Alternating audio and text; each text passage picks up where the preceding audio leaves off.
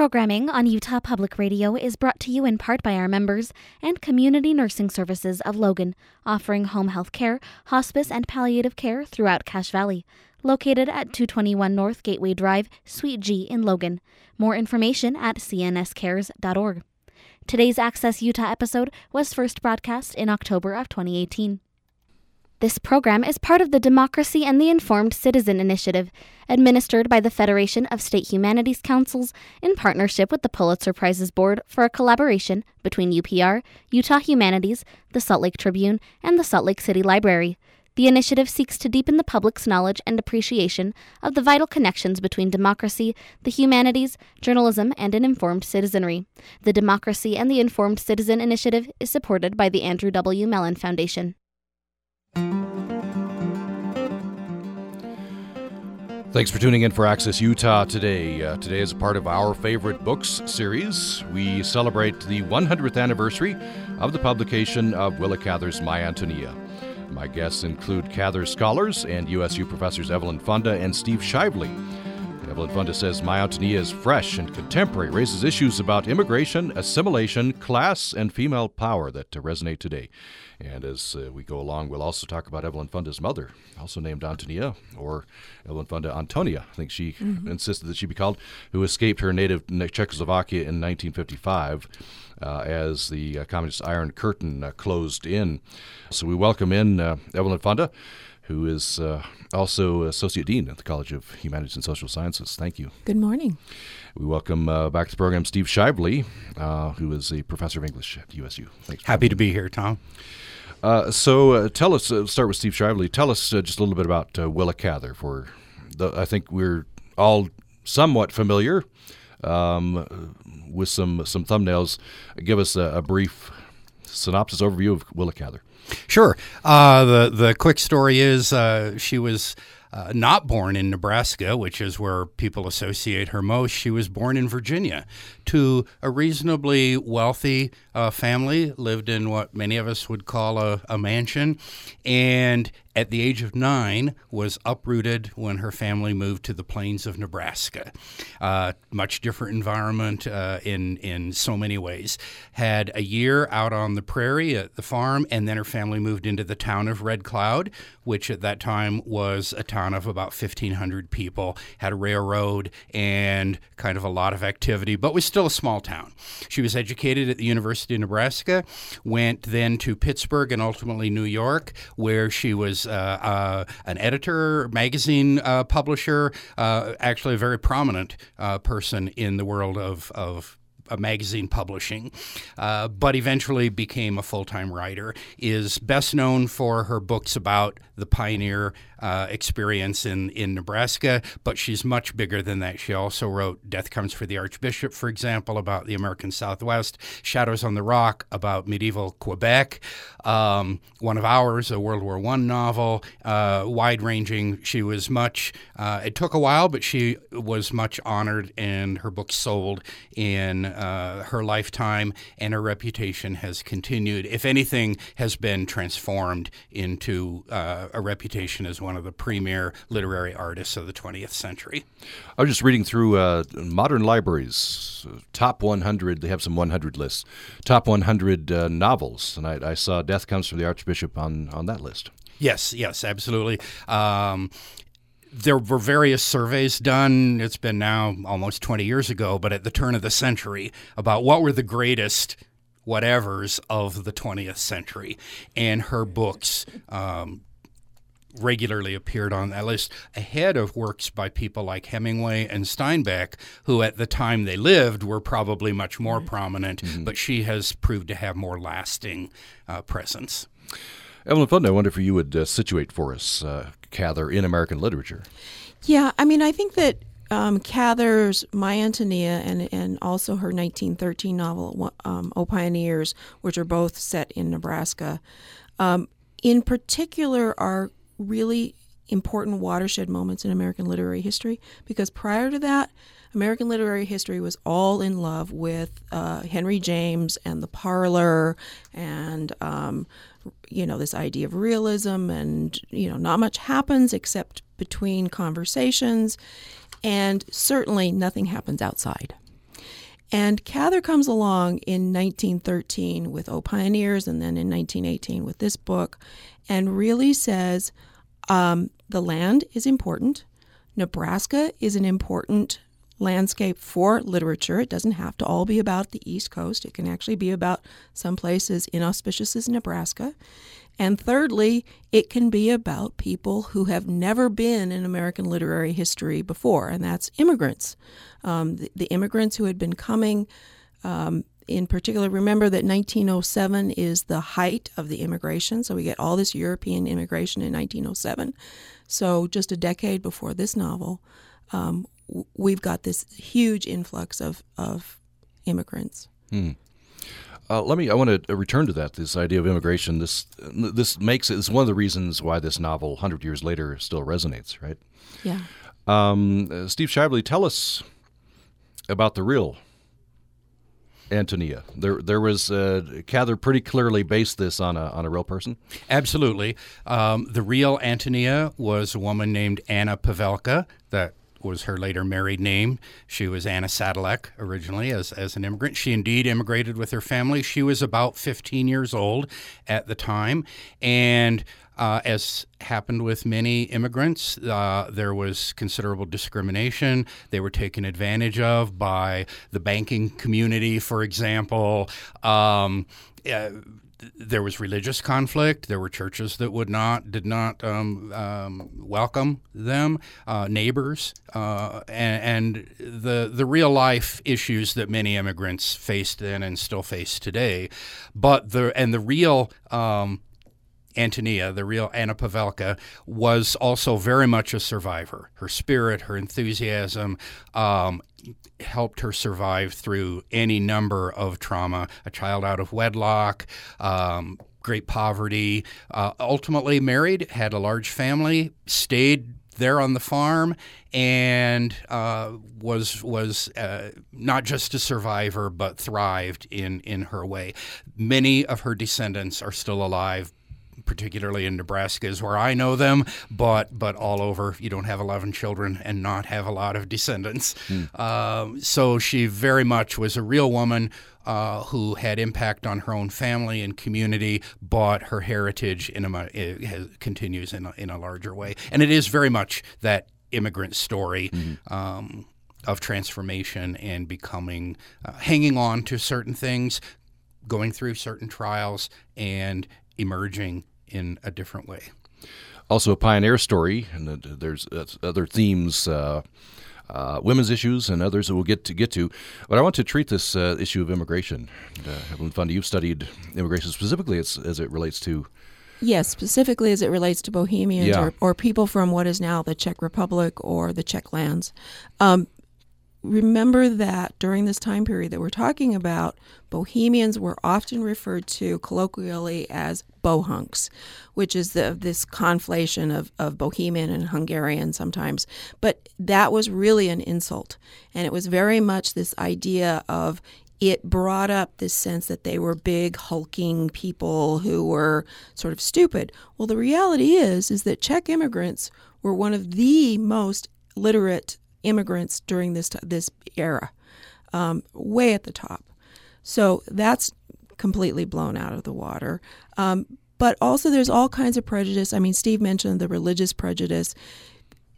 Bohemian immigrants tended to have sort of a double whammy in terms of prejudice when it came to religious issues because they were coming from a Catholic country um, and so they were not Protestant. So that there's number one. And secondly, when they arrived, they left the church and became Bohemian freethinkers to a huge rate. And so there was always this fear that they were anarchists. You know, in, in census records, they would be asked, Are you an anarchist? Or, you know, is this person an anarchist? Um, because they were trying to make sure that they weren't. Well, if you're a free thinker, in other words, if you question the existence of God or whatever, then it's not a far leap in the minds of the public to go from that to, oh, this must be an anarchist. So there was a huge suspicion about Bohemian immigrants during this time period. I, I, I can't help but mention, although it's political, um, resonances with today.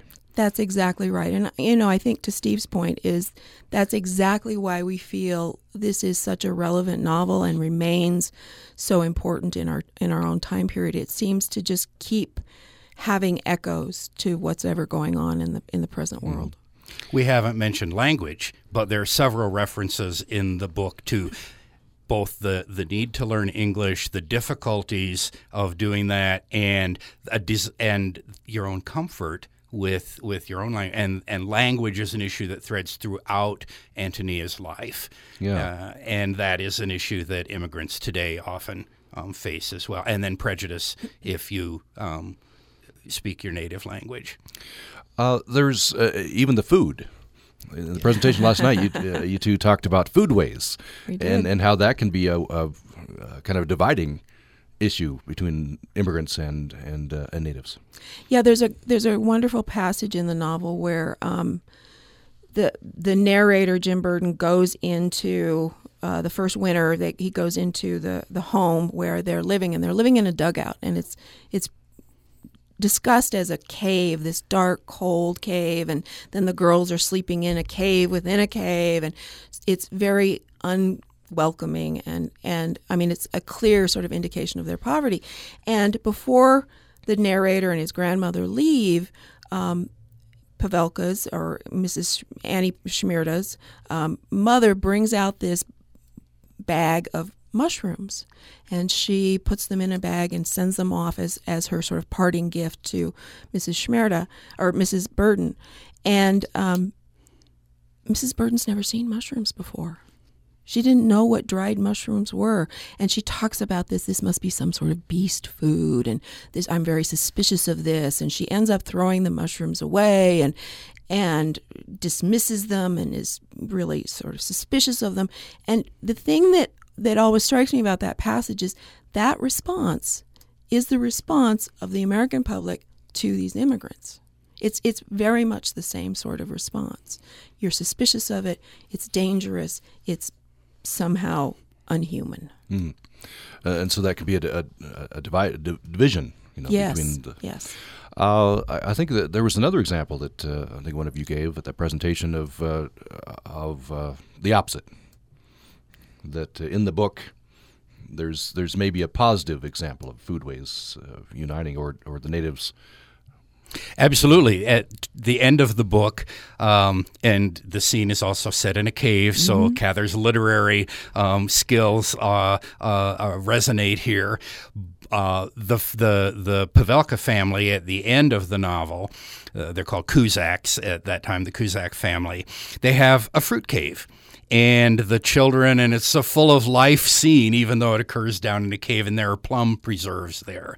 And they are uh, an important ingredient in the Czech pastry kolache.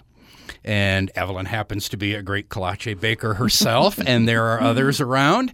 But these kolache are uh, a treat, a treasure, and yet they're also very much still an immigrant sign. And and that's not uncommon with how we treat. Uh, im- if we like something, then we accept it. If we are suspicious of it, then we don't. Rather than try and learn about it, for example, which would perhaps be a better approach to immigrant food. Yeah. And, and I think that that scene that Steve's referring to is is a transformative scene. We've got the cave, we've got the cave within the cave at the beginning, but now we've got a cave where they are um, keeping all their preserves, watermelon pickles, and you know all kinds of preserves, including these sorts of things. It's this place of life. It's a place of abundance. It's a place of sweetness and sugar and and um, fond memories. And then the, the scene ends as the children come bursting out of this darkness into the sunlight. And it's this transcendent moment. So, so this is a family who's moved from that dark, frightening cave to a cave where there's no denial of life and continuation. Well, it's, yeah. It's also a very authentic thing. It's very literary, as we've been talking mm-hmm. about. But you can go to mm-hmm. Webster County, Nebraska today and see the hillside where that dugout was in the early scenes, and you can go to the farmstead at the end of the novel and see the real fruit cellar. So th- it's very authentic, and this is typical for Cather. Her work is very grounded in what is real and authentic, yet her literary artistry makes it, transforms it into something much more powerful. Mm. Another thing before we go to break that I learned at the presentation, uh, you can go to the Red Cloud, Nebraska Cemetery and see the uh, the gravestone for Jim Burden. Uh, that's correct. Even though uh, J- Cather just borrowed his name right. for her novel, so it's not, not the, Jim that's Burden not the real Jim Burden. Okay. No. But you can go to a nearby cemetery and see the grave of my Antonia. Uh, the real yes, to Anna Pavelka. Absolutely. Okay, let's talk more about her. We want to talk about um, Evelyn Funda. You you have Czech heritage. I do. Right, a connection to the novel. Um, yes. Well, my father was bo- uh, from a Bohemian family, but my mother was from a Moravian family. Um, my mother actually was named Antonia. Um, Cather was very specific that it be Antonia, but in in truth, it depended on regional sorts of characteristics. My mother was Antonia. She was a Czech immigrant. She actually immigrated in 1951. Mm. Um, she immigrated to the U.S. in 55, and she um, we had a fruit cave and she baked kolaches. so, to my mind, when I first read this novel, it was echoes of home. Yeah. When we come back, I want to hear your mother's story. We've told this a couple times on our air, but there are people who haven't heard it. It's it's it's pulse pounding, and I want to hear more about the the real Antonia Anna Pavelka, and we'll dive into the novel. Have you read a couple of passages as well. We're talking about Willa Cather's My Antonia. It's uh, 100 years since the, uh, the publication, uh, and we're uh, celebrating the novel as part of our series, Our Favorite Books, also as a part of our Pulitzer uh, series. We have with us Cather scholars and USU professors Evelyn Funda and Steve Shively. More following this break.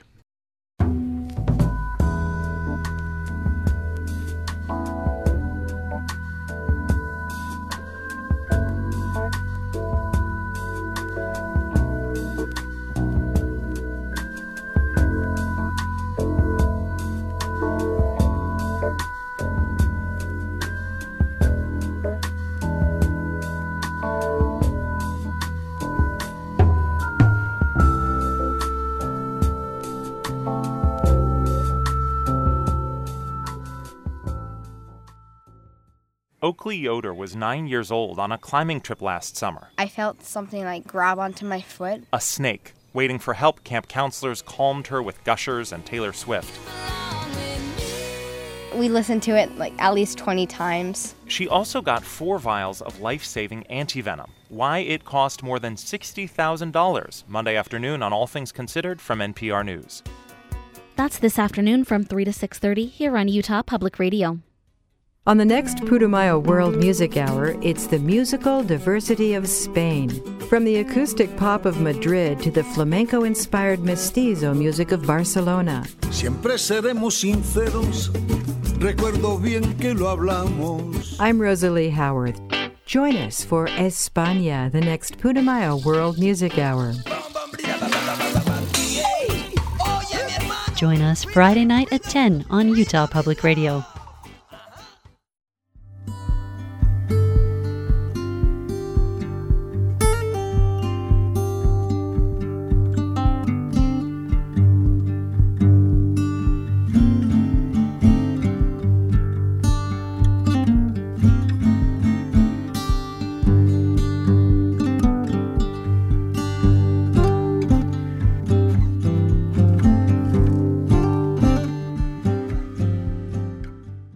Today's Access Utah episode was first broadcast in October of 2018.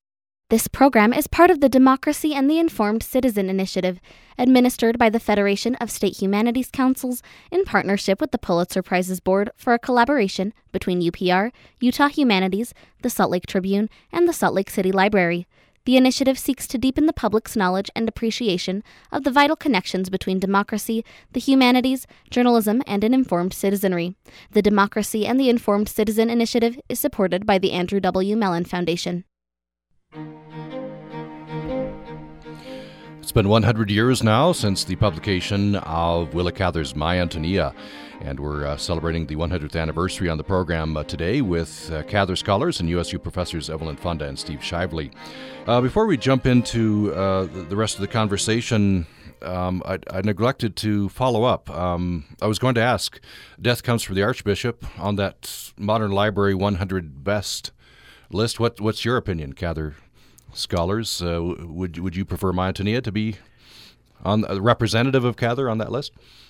Uh, I would. Mm-hmm. Uh, and in fact, there are a couple of other Cather novels I'd probably put ahead of Death Comes for the Archbishop. It's a wonderful story, but it is fraught with um, Cather, some of Cather's own. Um, misunderstandings, perhaps prejudices about Native people, um, about immigrant people, um, about the church and uh, those sometimes become confusing mm-hmm. uh, and and hard to read.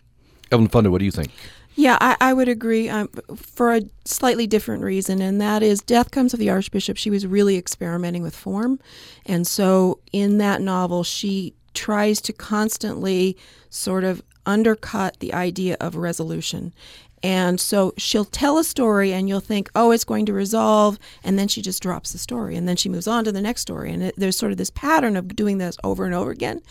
It's innovative, but it's not very satisfying as a reader. Mm. So uh, it's not one that I care for. Um, certainly, my Antonia, I mean, I'm prejudiced for that one.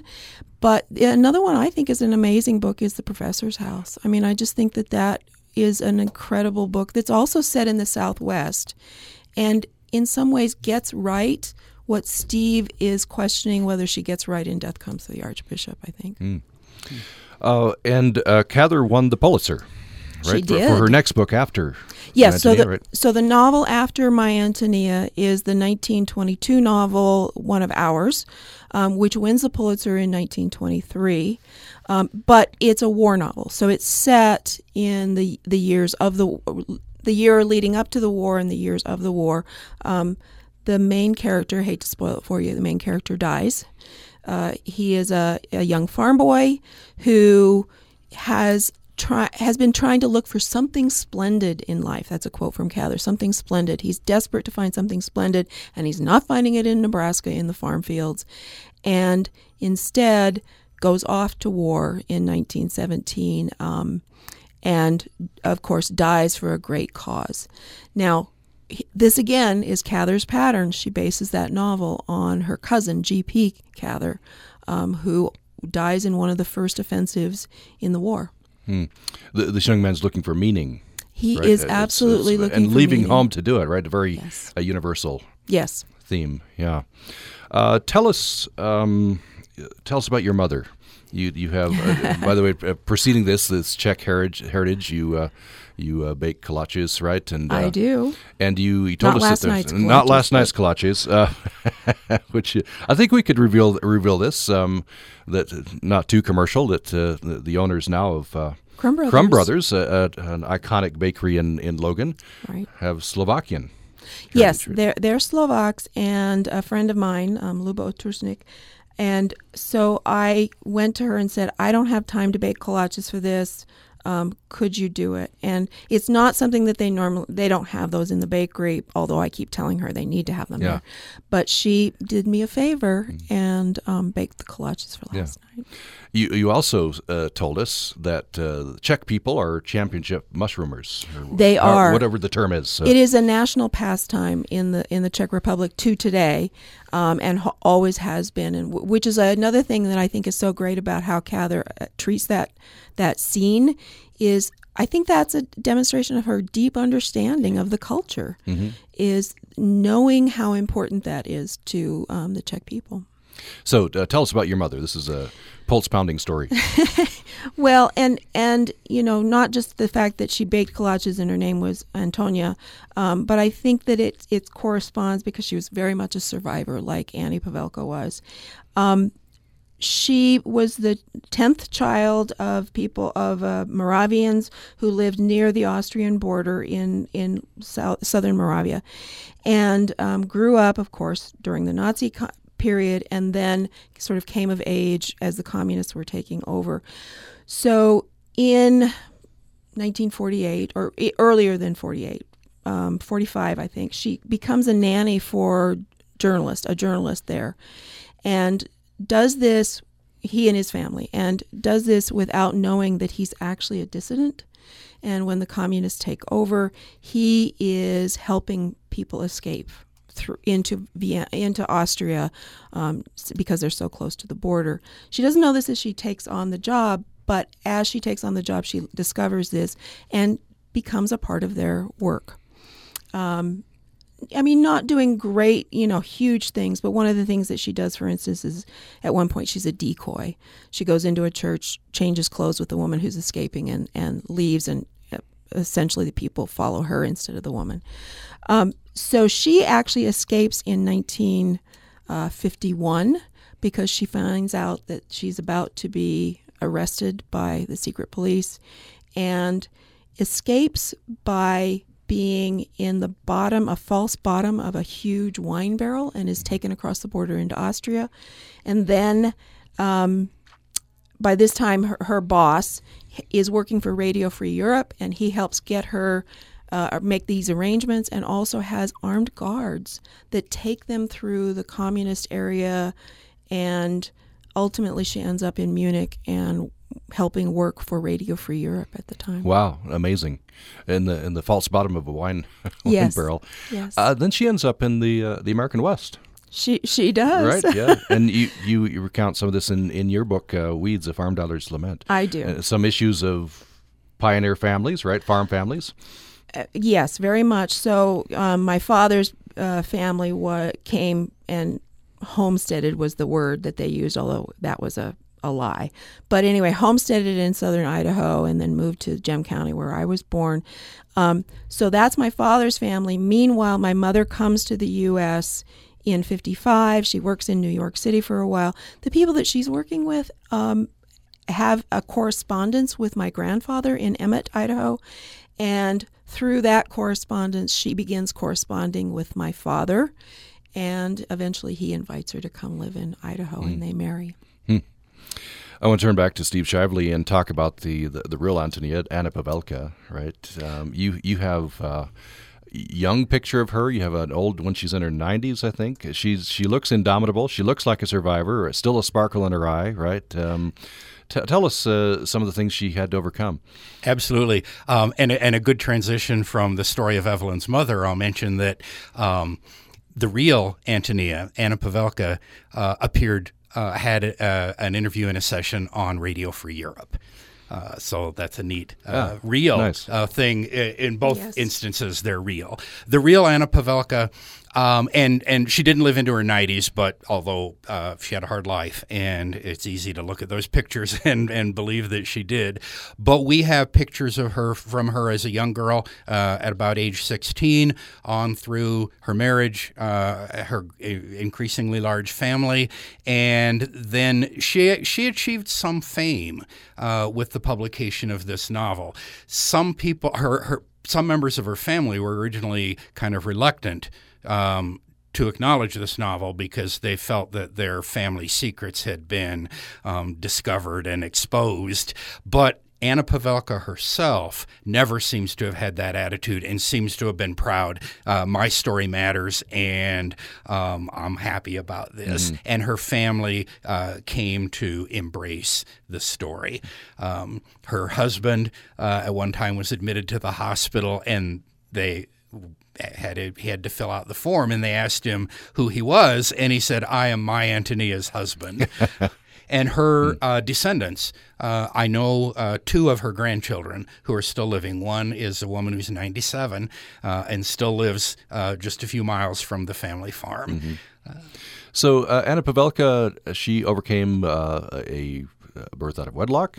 Yes, she, um, as was common, became uh, went to town to be a hired girl. Uh, even though she did very hard work out on the farm, in many ways, my Antonia um, claims that woman's role in farming, which isn't told in very much literature. Uh, but despite that, she was more valuable as a hired girl in town and could make more money and give it back to um, the family out on the farm. So she did that, and we. Um, yes, she she thought she was she uh, was going to marry a railroad conductor, and he had gone on to Denver to create the uh, a home for them. She he, he sent for her. She went uh, prepared to to be married and, and live this life. And uh, he uh, took advantage of her and sent her packing after a couple of weeks, but she was pregnant at that time. Mm. returned to the farm, small town, had a child out of wedlock. We know there were other um, issues. Um, we know now that she was also raped in that town and had a child, uh, and had the courage to bring a lawsuit mm. against the wealthy young man in town who was responsible so she had many sadnesses like that in her life. We haven't mentioned uh, one of the most powerful scenes in the novel is that very first winter when the family is in town. Her father, who Evelyn uh, mentioned earlier, many of these Czech immigrants were not your typical immigrants. Her father was a highly cultured man. He'd been part of orchestras in Prague and was an urban city um, cultured man. And he found this life out on the prairie of Nebraska, the isolation, the winter to be impossible. Mm. And he um, commits suicide. That really happened to the real Anna Pavelka's father. So many incidences of distress and, and unhappiness, not all caused by prejudice against them, but that compounded uh, those those realities. Yeah. And and one thing I want to add, um, the story that Steve just mentioned about the new discovery of of Annie Pavelka's rape. To me, that demonstrates that that this is a novel that still has a story to give. There are still things to discover about that. That was just recently discovered. It hasn't even been published yet. Steve is revealing something that you know this is brand new to those yeah. of us in Cather Studies. Well, so a new scholarship, yeah. New, Absolutely. New, People new say, research, what, what new is there to be mm-hmm. said about a novel 100 years old? Yeah. Um, Evelyn and I both went to the University of Nebraska and wrote doctoral dissertations on Willa Cather. And I know I had people say, is there really anything new to say about her? And absolutely, we keep uncovering new information and new scholars come up with new mm-hmm. perspectives. Mm-hmm. And it's a very, re- I was fortunate to go to a conference on Willa Cather in Northern Ireland yeah. this last summer. Next summer, there will be one in Virginia. And it's a very rich scholarly community of new discoveries. But that, that, that notion, uh, there's also at the end of the novel, there is a murder suicide. Mm. A man um, murders his wife and then himself. And he has abused her all his life, and he has been responsible for raping many of these hired women.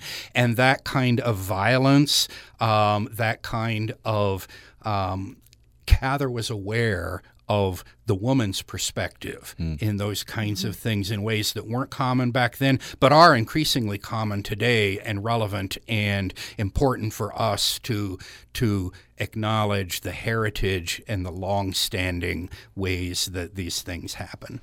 We have a couple of comments. I want to get these in, and uh, this one I think is would be quite apropos right now. Um, this is a comment from uh, Jennifer in Vernal. Uh, called in, didn't want to comment on the air, but she said uh, she's noticed a pattern that female writers will express their own prejudices in their work as they try to work through the oppression they face. She says she appreciates the flaws, and uh, that is these writers explore their own oppression.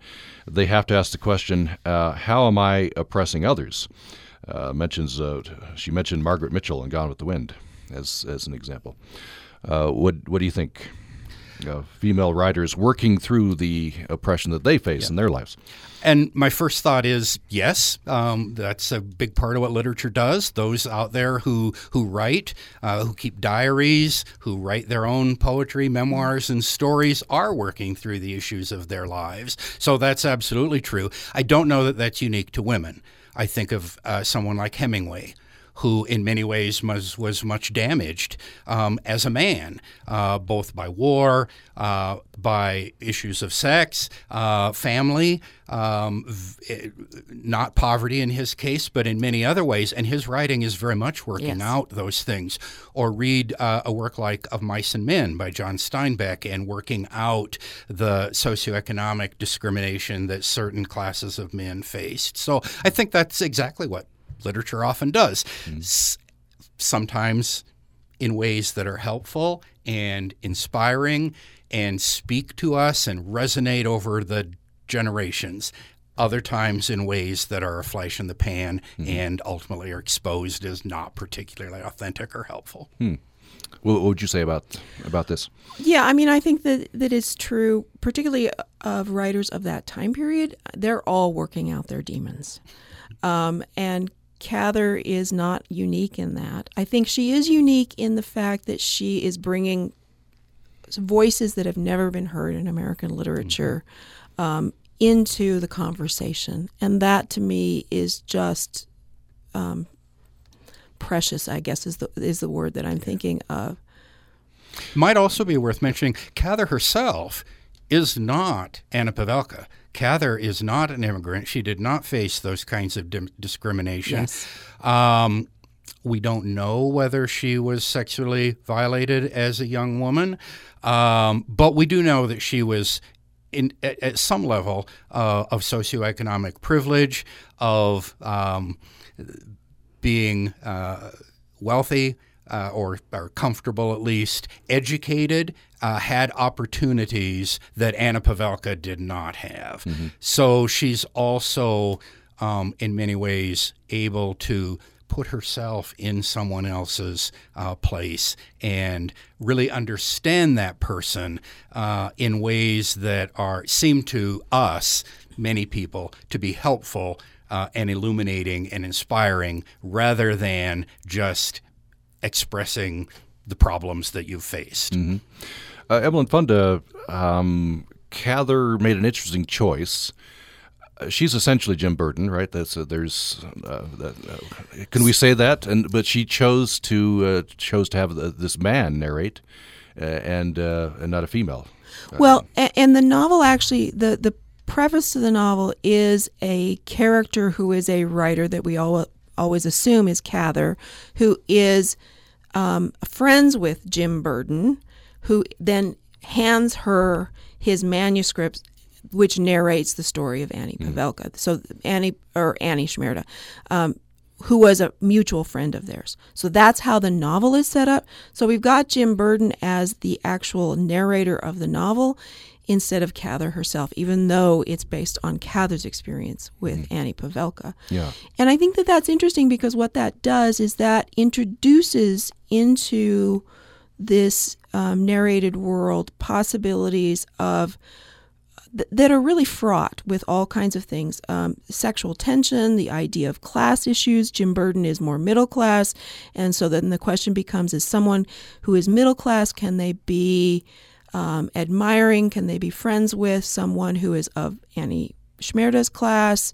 Um, th- and also the combination of the potential for romance, although Cather never fulfills that. She doesn't, you know, I've had students who often say, um, I wanted Annie Pavelka and, and Jim Burden, I wanted Annie Shimerda and Jim Burden to marry. No. Cather was absolutely trying to avoid that. She she explicitly said in an, a Saturday um, Saturday Evening Post. Evening Post article um, that she was trying to. Uh, no, it was it was about Saturday Evening Post. She said I was trying to avoid the Saturday Evening Post ending.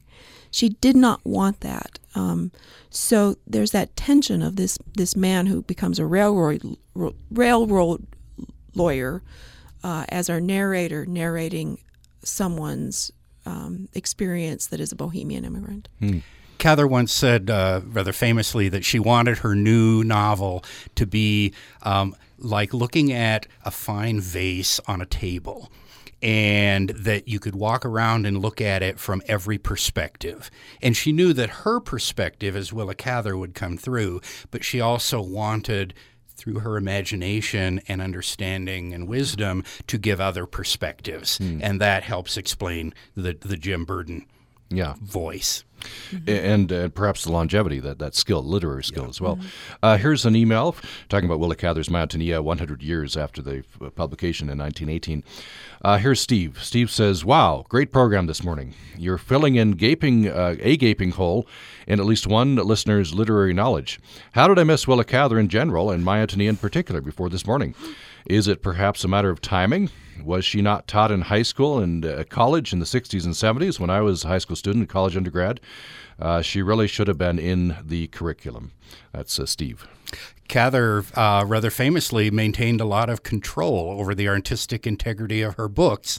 And one consequence of that was that her books were not available in paperback editions for a long time. Well after her own death, uh, her estate continued that practice, which means they often did not make college courses and high school courses. Mm. Um, but uh, they've also never been lost, never gone out of character uh, or, or, or, a place. I, I can report that Logan High School uh, is uh, class English classes reading My Antonia this year. Mm. but I would also say that Cather herself was very suspicious of the kind of work yes. that Steve and I do. Mm. Um, she very specifically said that she hoped that her books would never be assigned reading. She wanted her readers to come organically to her work, and she called professors at one point in the in a, uh, an interesting line here. She called them information vampires. Hmm, interesting. She uh, she also was a, a, bit of a victim of some of the the discriminations of American culture. Uh, male writers um, got a lot more attention from critics, uh, and their reputations were as big, important cultural figures. Hmm. Hemingway, Steinbeck, Ezra Pound, T.S. Eliot, people like that, and women um, found it much harder to break into that kind of public cultural recognition. Hmm. Let's uh, let's take another break, and uh, when we come back, uh, want to. I've been neglecting having uh, each of you read some passages. Let's let's read uh, two or three passages and uh, talk about it. We're talking about My Antonia Will of Willa Cather, 100 years after the publication, as part of our favorite book series and part of our Pulitzer series. More following this break.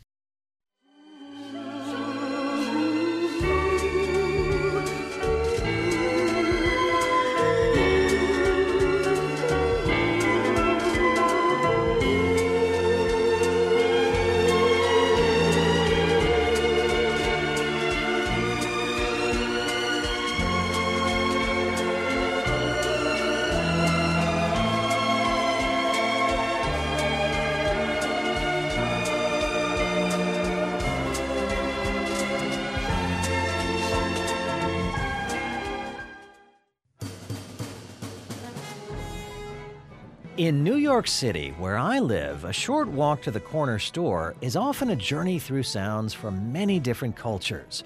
New York native Jessie Montgomery captures that soundscape in a piece called Coincident Dances. We'll hear it on the next Performance Today from APM.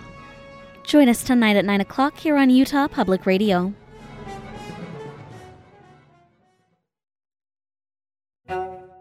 On the next On Being, citizen physician Atul Gawande on the ancient and evolving human question of death and what it has to do with life. What I realized is we were not really talking about death. We were really talking about how do you live a good life all the way to the very end. I'm Krista Tippett. Please join us. Sundays at 5 o'clock here on Utah Public Radio.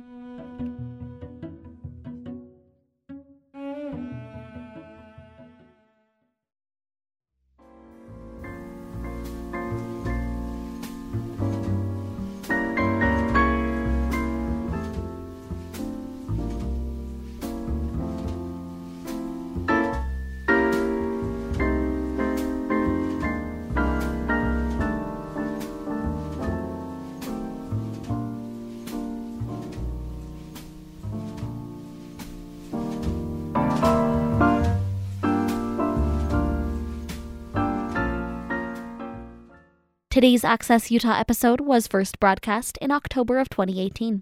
This program is part of the Democracy and the Informed Citizen Initiative, administered by the Federation of State Humanities Councils in partnership with the Pulitzer Prizes Board for a collaboration between UPR, Utah Humanities, the Salt Lake Tribune, and the Salt Lake City Library. The initiative seeks to deepen the public's knowledge and appreciation of the vital connections between democracy, the humanities, journalism, and an informed citizenry. The Democracy and the Informed Citizen Initiative is supported by the Andrew W. Mellon Foundation. Thanks for listening to Access Utah. We reached our last segment. Uh, as part of our favorite book series and our Pulitzer series, we're celebrating the 100th anniversary of the publication of Willa Cather's My Antonia. And we're talking with Cather scholars and USU professors Evelyn Funda and Steve Shively. Uh, Steve Shively, before I have you read a passage or two here, um, I want you mentioned a conference in Northern Ireland. Yes. Uh, how is Cather received worldwide? Uh, she is one of those writers who is studied and reaches people worldwide. Uh, Northern Ireland happens to be the heritage home of the Cather family, so that was a reason to study it, but also a site of um, religious conflict, of the importance of immigration, uh, of, of cultural identity, all kinds of things like that. And we had uh, a number of speakers from Ireland, but also Czechoslovakia, Germany, um, Spain, uh, and internationally, Cather is important. There have been um, essays on Cather, the teaching of Cather in France, in China, in Brazil, uh, around the world. Hmm. Let me have you read a, a passage. Uh, this is uh, I guess for shorthand, I'm calling it In the Garden. Uh, set this up and read this for us. Sure. This is one of my favorite passages. It's early in the novel. The young narrator, Jim Burden, is a nine year old boy newly arrived in this strange place in Nebraska. And like many young children, he's a little bit scared of things like rattlesnakes and a little bit curious about things like big giant pumpkins. And that's how the passage begins. And then he quickly becomes uh, kind of strangely philosophical. I sat down in the middle of the garden, where snakes could scarcely approach unseen, and leaned my back against a warm yellow pumpkin. I was something that lay under the sun and felt it, like the pumpkins, and I did not want to be anything more. I was entirely happy. Perhaps we feel like that when we die and become a part of something entire, whether it is sun and air or goodness and knowledge. At any rate, that is happiness to be dissolved into something complete and great. When it comes to one, it comes as naturally as sleep. And I love that that phrase, that is happiness to be dissolved into something complete and great. It happens to be on Willa Cather's tombstone. But that notion of being dissolved into something is in many ways the opposite of the usual story of the settling of the West, and the, in many ways, the usual story of what being an American means um, leaving your mark on the land, leaving something to be remembered by. This is the opposite of the Mount Rushmore approach to uh, how to live life. And frankly, in many ways, it's the opposite of the Donald Trump approach mm. to how to live life and to, to make your mark on the world but to dissolve yourself mm. and to become part of something larger, whether that something is a community which this book is very much about family and community, or whether it's to become a part of the land and your environment and the place where you are. Uh, so it connects to the environmental movement. People should become part of rather than destroy. It's also part of the, it's relevant to immigration. What do we ask immigrants to do? Are we asking them to give up and change or to become part of something bigger and better? It's also very much part of how women are treated. And is it men who leave their mark, or can women have that role as well? Evelyn Funda, that's uh, as, as Steve Shively has been pointing out, a lot of different resonances for this idea of dissolving, right? Yeah, and, and it has it has lots of resonance to the question of assimilation at this time. Um, you know, the idea of dissolving into something complete and great. Immigrants during this time were asked to dissolve their identities. And that was something that really irked Cather. Um, she talked about in an essay when she talks about Bohemians. Um, about how they had contributed to the democracy of the world, you know, that they had tr- contributed to our country in profound ways that um, she felt was not being adequately recognized. Hmm. And before we end, I want to uh, kind of get the rest of the story. We referenced it with Anna Pavelka. So Steve Shively, uh, she's you've revealed that she's been raped and had this, uh, this child who who then died, right? Yes. Uh, child out of wedlock, um, which who she proudly raised and yes. d- did not hide in the back room. Um, then uh, met a fellow, married, and had how many children? Uh, 11 surviving children, uh, 10 with the, the, the one uh, prior. Uh, they did have three children that did not survive infancy um, as well. Part of this indomitable spirit, and uh, I think her descendants are proud of this. I think they would refer to this as a pioneer. Absolutely, absolutely. They wear My Antonia T-shirts and uh, where uh, Willa Cather gave some gifts to Anna Pavelka, and those still belong to the family, and they absolutely claim this uh, this story. Uh, in fact, many people in the family have claimed Willa Cather's version of the story mm-hmm. rather than the historical story. Mm, okay. There's a famous scene where Jim Burden kills a rattlesnake yeah. and sort of saves him and Antonia, and that scene is Willa Cather's imagination. it's a fairy tale kind yeah. of scene. It didn't really happen, but the family tells the story as if it really happened. Mm-hmm. Uh, just a couple minutes left. Evelyn Funda, I wondered, um, just the brief version of this, you, whether you feel that this story is sort of, if there are any through points, uh, through themes from My Antonia, Anna Pavelka to your parents' story, which is also an immigrant story and a pioneer story. Yeah, I, I mean, it's Cather once said that there are two or three stories that keep going round and round, and it it's really hard not to read My Antonia in 2018 and not feel like that's a story that's going round and round. Mm-hmm. I think we have time just to one more passage, uh, Steve Shively. Uh, maybe you could uh, read the one uh, called Miracle.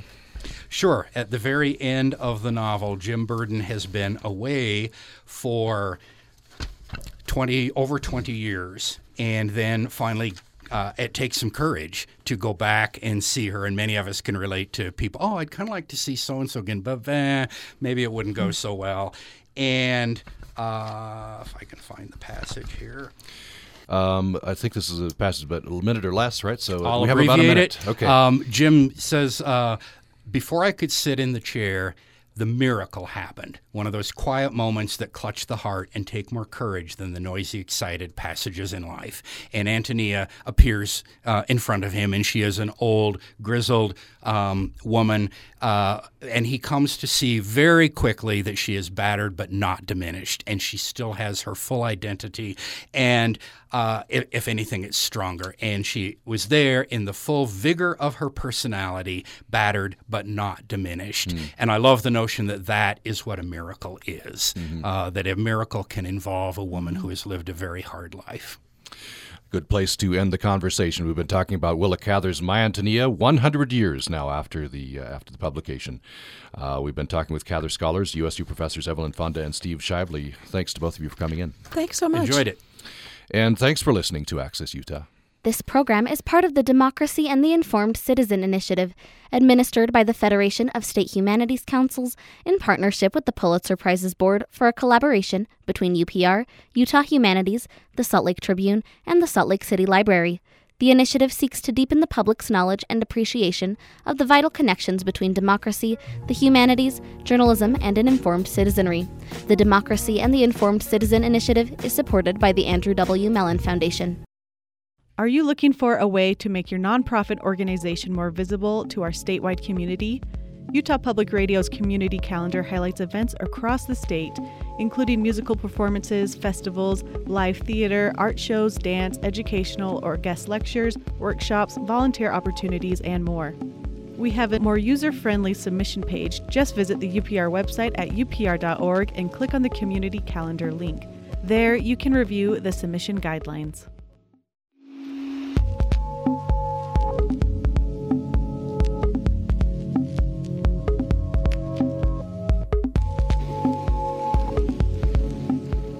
A service of the College of Humanities and Social Sciences at Utah State University. This is Utah Public Radio, heard statewide on KUSR, Logan, KUSK, Vernal, KUSL, Richfield, KUST, Moab, KCEU, Price, and KUSU FM, Logan.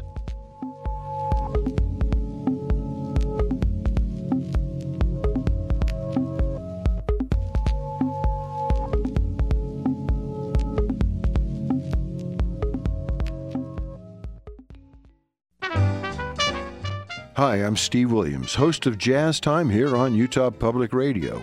I hope you'll join me Sunday evenings for a journey through the world of jazz music. from ragtime to bop, from Havana to Logan, Utah. Tune in for a bit of history, commentary, the occasional interview, and of course, all that jazz. Jazz Time, Sunday evenings at 6 o'clock on Utah Public Radio.